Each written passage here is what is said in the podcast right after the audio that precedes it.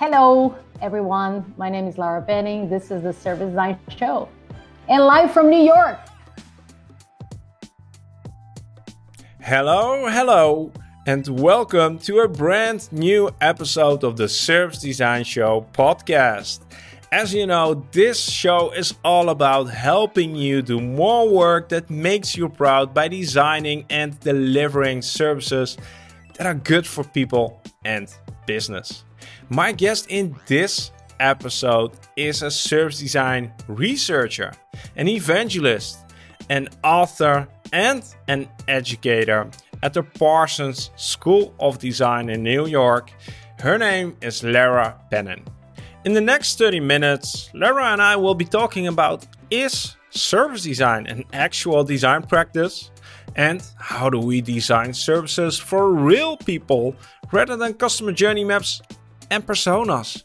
And we'll also touch upon how we can push back against the fetishization of methods by embracing deep learning. But before we dive into the talk with Lara, there are a few things that you need to know. And first of all, and this might sound a little bit strange as you're listening to the podcast, but I'd, oh, I'd like to share that you now can also listen to the podcast on Spotify. So uh, if you've been struggling to find good places to listen to the show, Spotify, look it up. Uh, and the link is also in the show notes of this episode. And make sure to share that link with other people because, uh, yeah, you can now listen to the show on Spotify. And uh, if you want to exclusive behind the scenes look of the show and see some of my backstage footage, um, check out our Instagram profile at instagram.com slash service design show where I've been sharing more and more lately and I plan to do so for the next period as well. And if you're interested to learn how to explain service design in a way that doesn't make you look like a complete fool, which I've done a lot in my career, check out the free course that I've got for you that is all about helping you to achieve this. You can find this course at servicedesignshow.com slash free course. And finally, I want to thank all the people that have connected with me on LinkedIn and sent me a message that they are listening to the podcast. That's really awesome. And if you haven't done so already, I invite you to do so. Head over to LinkedIn, look up Marc Fonteijn, and send me a message letting me know that you're listening. I'd really appreciate that. So that's it for the introduction, and now let's quickly jump into the talk with Lara. Welcome to the show, Lara. Thank you, Mark. It's nice to be here. Nice to have someone like you on the show. Really cool. I think we have a lot to talk about, uh, so let's not waste any more time. But uh, first of all, for the people who don't know who you are, uh, could you give like a really short introduction and also tell us a little bit about the book that just came out? Sure. Um, my name is Laura Penin. I'm an associate professor of transdisciplinary design. I'm director of a graduate program and I'm an MFA program, also called transdisciplinary design. We use service design in many ways in our program. I'm a researcher, I'm a scholar, I'm a practitioner also. I am a co founder of a, a, research and design lab called DESIS Lab at Parsons. And DESIS stands for Design and Social Innovation for Sustainability. Um, what else? Uh, uh, I just wrote a book about yeah, service book, design. Mm-hmm. Tell us about so it. So it's a textbook. Here it is. It's a Designing textbook. the Invisible. That's right. An introduction to service design. Um, the idea of this book was to provide a resource for learners. So for folks who are going through school, either undergraduate or graduate master level or beyond, or if you're just coming from another discipline or you know background and you want to study study uh, service design, this is a tool.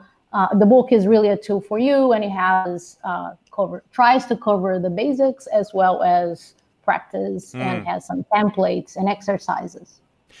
Lara, I know I didn't ask you this one, uh, putting you on the spot, but uh, how about we give away a signed copy of your book to one of the people watching or listening to the show if they leave a comment? Is that possible? We can do that. Yes. Oh definitely. wow. yeah. cool. So uh, the way this works, just leave a comment within the next uh, uh, week after the episode, and then mm. I'll let Laura know who won, and you'll get a signed copy. Yes. Oh, awesome. Okay. um, Laura, the, the question that I also ask to everyone on the coming on as a guest on the show is: Do you remember the first time you got in touch with service design? Where did you learn about the field? Right. So I first learned about service design when I was doing my PhD in Milan, Italy. And I joined a group of uh, researchers uh, uh, doing work and pretty much defining service design at that point, or helping to define service design at that point.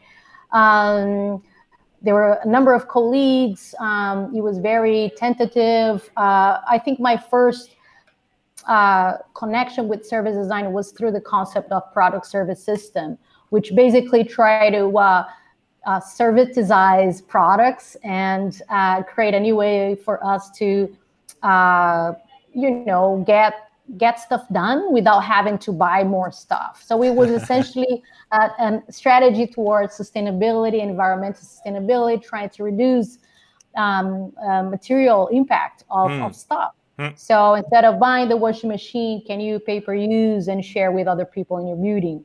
Hmm. You know, there was a classic case study of the laundromat, for example. So that's how I got to know it. Service for me was, uh, and you know, one entry point strategy towards sustainability, towards sustainable futures.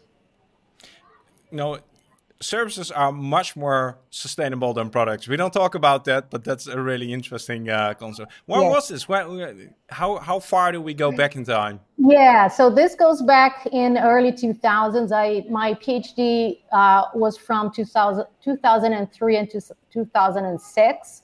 I remain in part of that group of researchers for longer, and in a way, DESIS network still connects me with with my colleagues from Milan and those who also pass through, but others who haven't passed through them, but we all somehow connected through that network of, of people. Hmm. So it's been it's been quite a while. It's been a good 15 years. I've been here at Parsons in the new school. This is my 11th year. Um, so it's been a it's been a while. And in a way, I I decided to write the book because there were no books, and uh, I would compile texts from papers, academic papers. I would also go into websites from LiveWork engine and then download every method and everything they had available, case studies from their projects, and use those to teach. And so this book came out of, of that process of compiling pedagogical materials out of what was out there, both from theories and you know more academic uh, work, but also from the practice and practitioners. So that was that was my my. You needed the book for yourself. very much so. Very much so. Hmm. Yes. Cool. Um, yes. I'll link to make sure to link to the book also in the show notes. So if people want to know more about that, just uh, check the link down cool. below. Laura, um, I'm ready to dive into the topics that you've shared with me. Are you ready for mm-hmm. some interview jazz? Yes. Okay. Okay. All right drum roll please before because there we go. This topic is called the first topic is called service design as design. Hmm do you have a question starter? We do. How much design is there in service design? I would okay. say a lot. What would you say? I'm trying to say a lot too so that's the case I'm trying to make. It's one of the cases that I'm trying to make in the in, in my book. Uh, and with my students too, um, and with my, you know, the people I work with, my project partners, to try to make a case for service design as a original, integrative, but also legitimate design practice in its own right. And it's it's very ambitious because it's transdisciplinary, you know, um, uh, it's it's not a your usual kind of design, and it does combine design thinking and design making.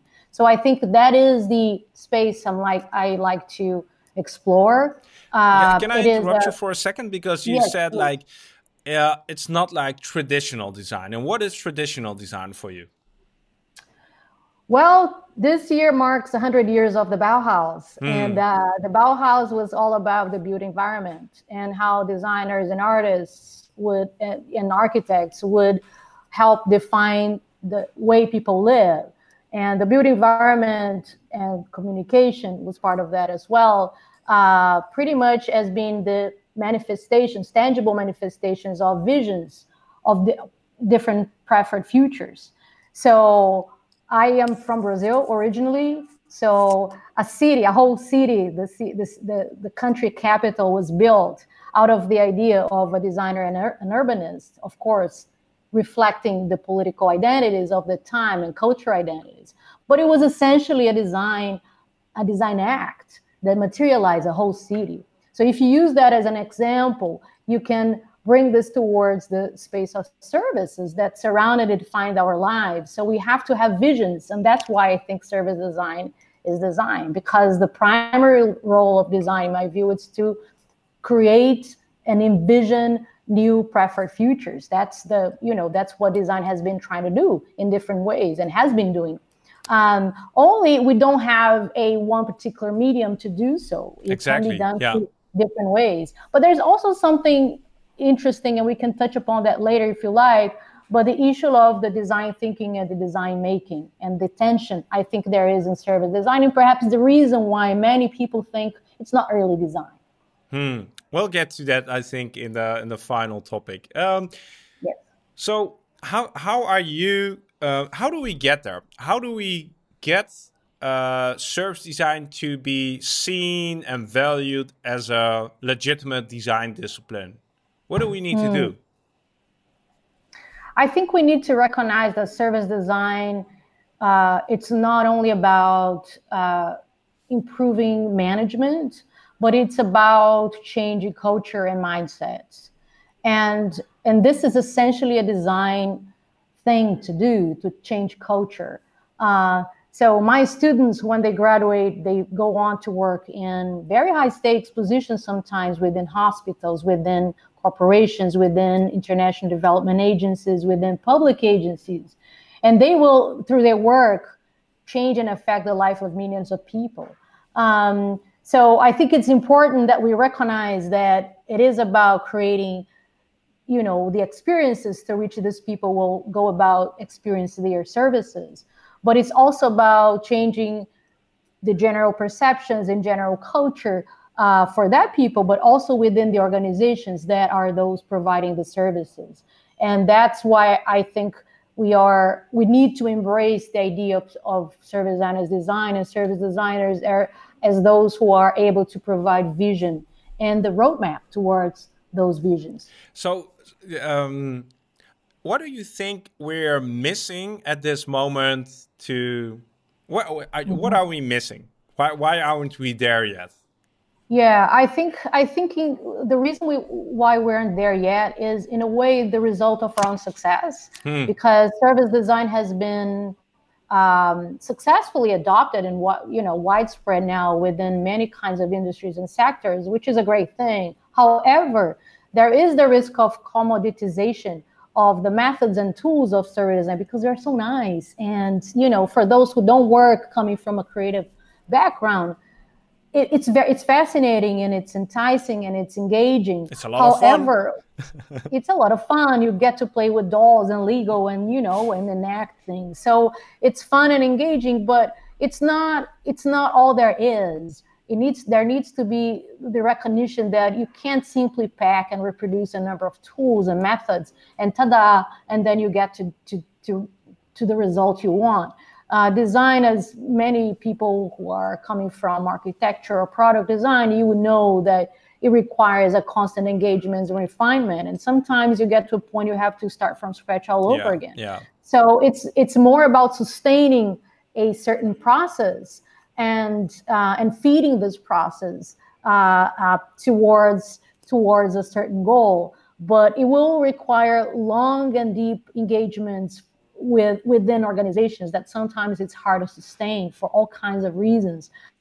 Um, and it, it's you know it's nobody's fault. I don't I don't want to point fingers. I think it's part of a natural pace of, of, of growing, I suppose. But I think it's what my big point here is that we are maturing as a field and we need to have a more we need to be more critical about the work that we do, that it's not just reproducing methods. We need to be less naive about the politics of what we do when we engage in the different organizations.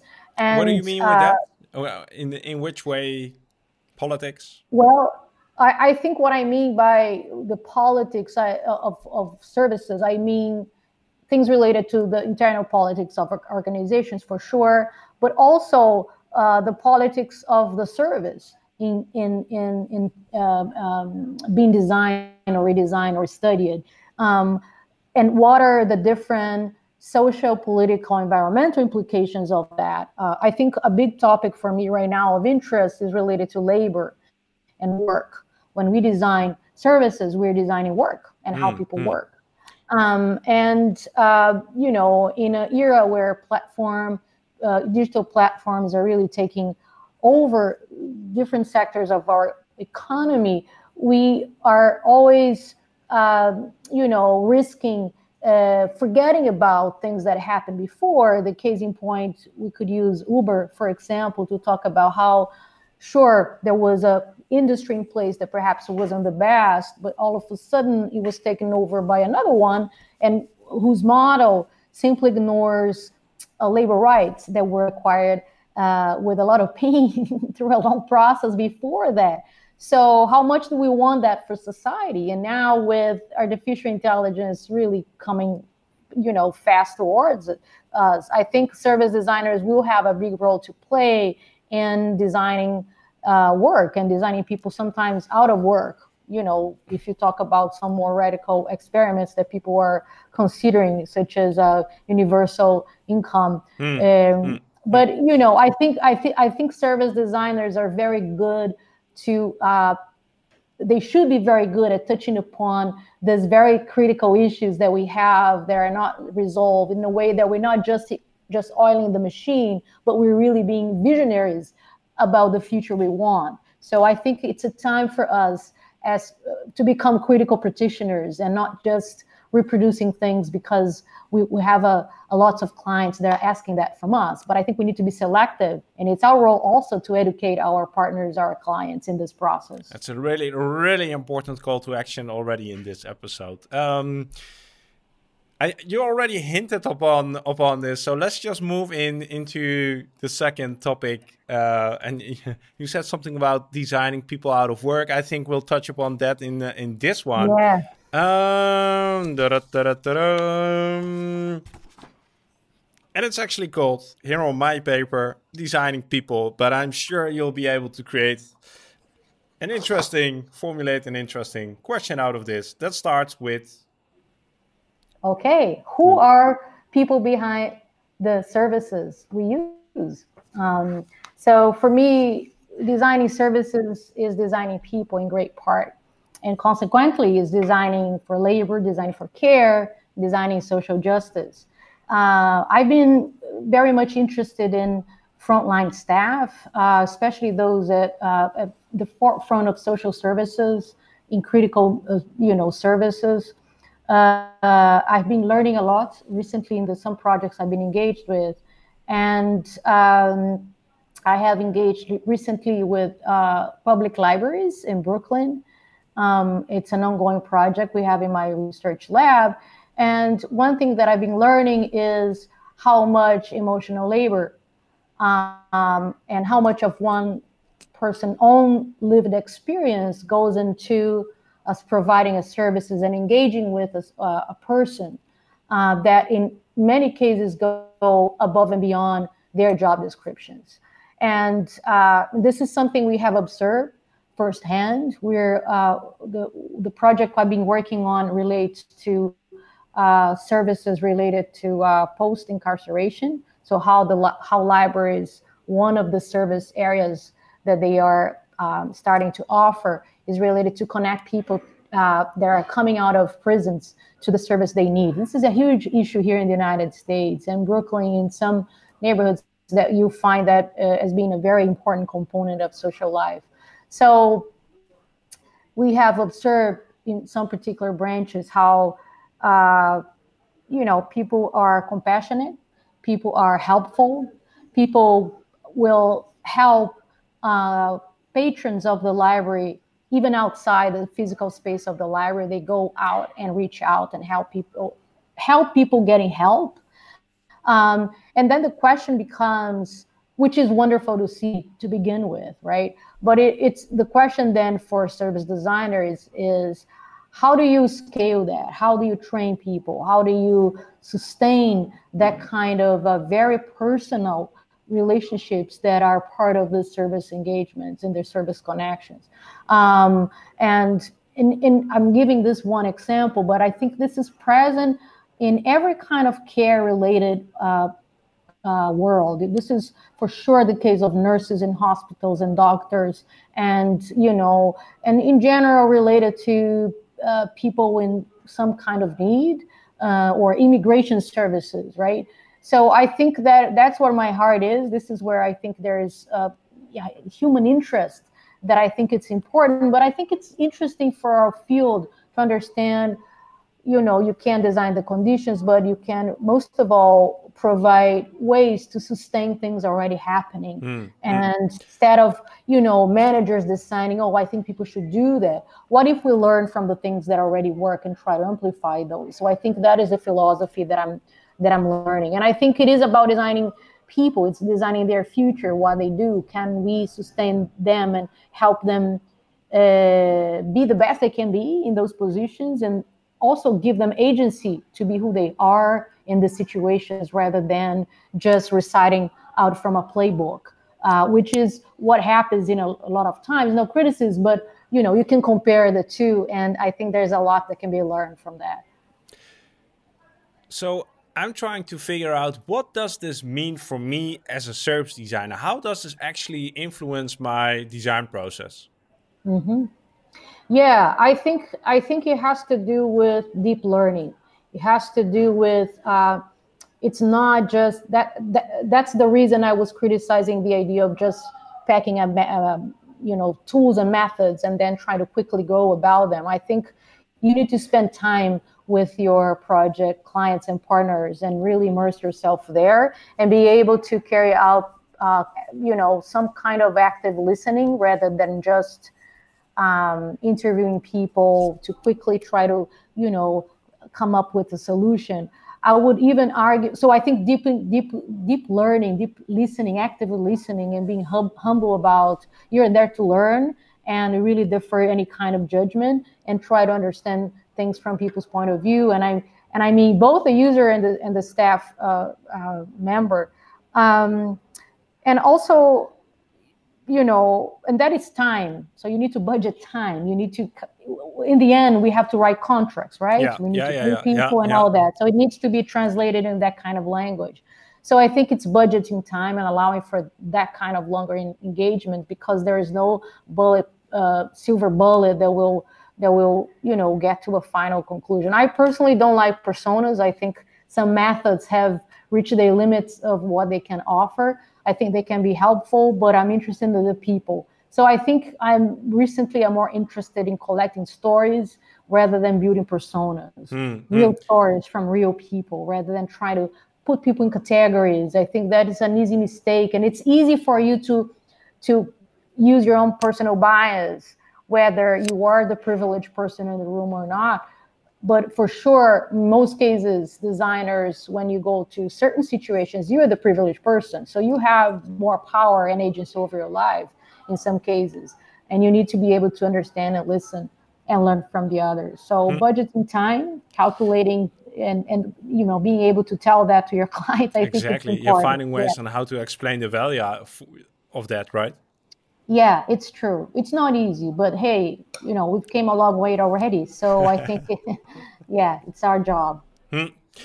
Um, I, I want to use the rest of our time that we have to to mm-hmm. touch mm-hmm. upon the third topic because I think it's sort of the central theme uh, already in mm. in this episode. So uh, let's just move into that. Is that okay? Sure, absolutely. I've narrowed it down to these two mm. words more mindset. Mm-hmm. Mm. Okay.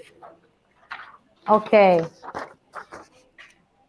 How can we uh, define um, advanced mindsets for service designers that allow them to uh, go deep into the realities they're designing for and the people in the lives of people they're designing with and for. So I will uh, go and try to define uh, a number of mindsets that I think are important. I, I write about them in the book is my last chapter. Um, and one is precisely the one I was uh, telling you just now. So learn how to be an active uh, listener and mm-hmm. learner. Mm-hmm. So it's a learner mindset and being there and listening. Uh, I have observed in some case studies of colleagues who are really good at that. Uh, I work with some colleagues in my lab. We also try to use this idea of being present and you budget time and you know you're going to be several days there with a camera and you have to have you know the whole ethical aspect of doing research in that way uh, and also you know being people use the word empathy a lot. I think there's a lot of interest in that and knowing how to refrain from your own judgment and put yourself in the shoes of the person. If uh, you know how far can you go with that? And not assuming anything right? Um, and then i think another one so that's number one. Number two is uh, learn how to lead and management and manage processes and conversations within with people right? How can we stage uh, not only workshops sometimes it's meetings productive meetings working sessions where people come together and you know and be the steward of of those processes that can take time and will probably be revisited over and over. So it's a more of a soft skill in the in the end, not so much designerly, if you ask me, but it can be designerly. Sometimes we have to design the tools for that. Designers are very good at designing games, cards, and whatever are the artifacts that can su- sustain those things. But it's really keeping things in, in, time and revisiting. And some conversations can be really hard and painful. So um, how can we do that in a in a in, in the right way? Um, I think the other point, the third point, the third mindset is goes back to service design as design. Uh, that of our, our job is, uh, you know, learning about things, but also spotting opportunities for change for the better, right? That's what designers have been doing all, all along. Uh, we can make things better. That's mm, what it is. So we have to be able to have those visions, to be imaginative and create situations that were they aren't here yet. There are somehow it's creating the future all the time, and capturing those ideas and visualizing them. That's another making it tangible, making the future tangible. Yeah, exactly, exactly. So if you're if you if you're a service designers who don't come from a visual design background, you should partner with one because that's part of our job too to create visuals and and to put this in front of people. Some people prefer writing fine. Some people do videos. Whatever you do i'm here in a design school so that's part of my day-to-day life. But i realize in some in some uh, other situations it, it isn't the case. But you should hire someone. You should be working with people who can actually do that have that skill.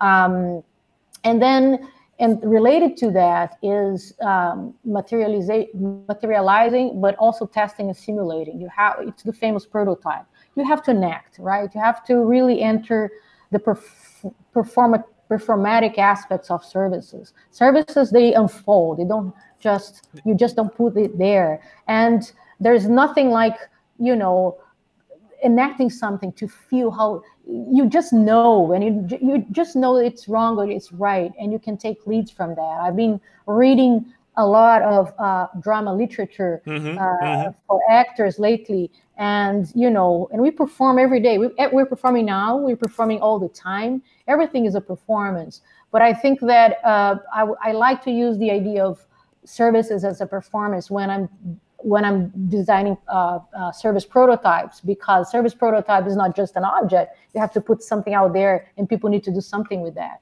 So i think the idea of a performative kind of approach to prototypes um, uh, things become true right when you enact them when you perform them.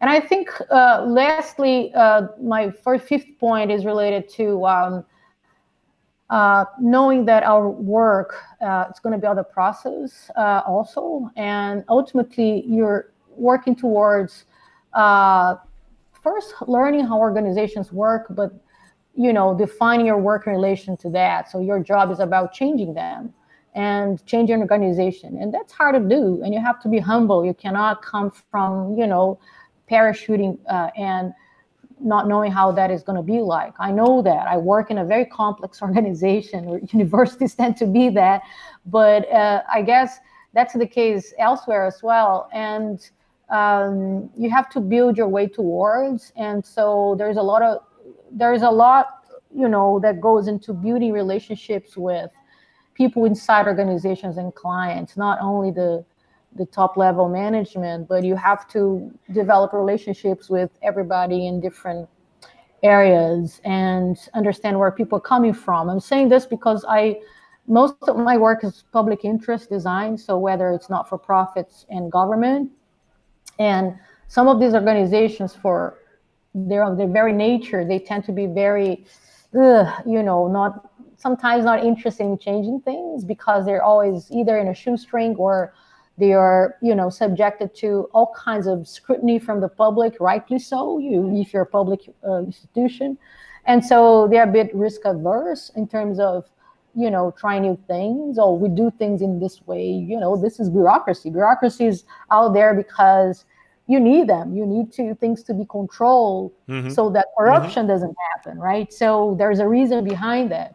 But on the other hand, it creates a really, you know, you know, tightened uh, uh, kind of a, uh, uh, uh, organizations and flows that are not nece- necessarily the best, um, uh, the best, the most open kind of organization for change. And mm. people need to want them. So it is a process that you need to steward rather than impose.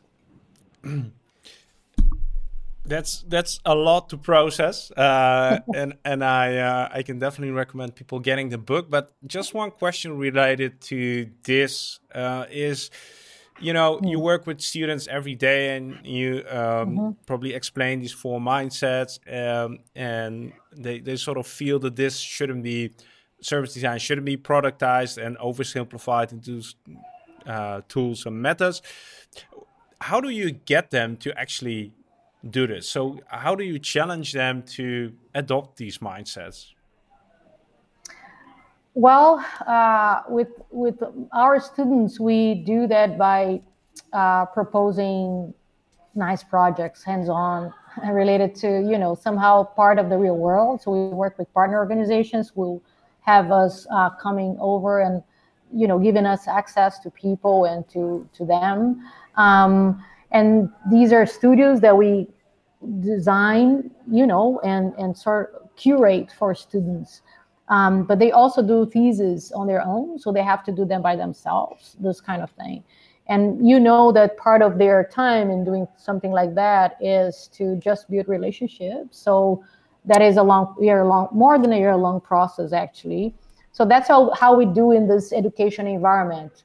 Uh, in an education environment is different from uh, yeah. you know uh, yeah. real this is real life, by the way, too. People say, "Oh, it's not real life." It is real life. So I'm just saying that to you dissipate that that notion. But we have the we have the opportunity here to create a some some sort of a protected environment where uh, the stakes are high, but they're not. They're different from from when you were a designer out in the world and you have to pay yourself and pay yeah, people yeah. working there are other constraints. Yeah. Yeah there are other constraints. So it is a sort of protected environment. So we simulate we do it we curate and we do that in a way that makes sense for a partner organization who have access to a lot of intelligent people doing interesting work and questioning things and coming up with interesting ideas uh, but it is different from you know hmm. hiring a uh, you know, uh, uh, professional designer. That will happen later when they graduate, hopefully.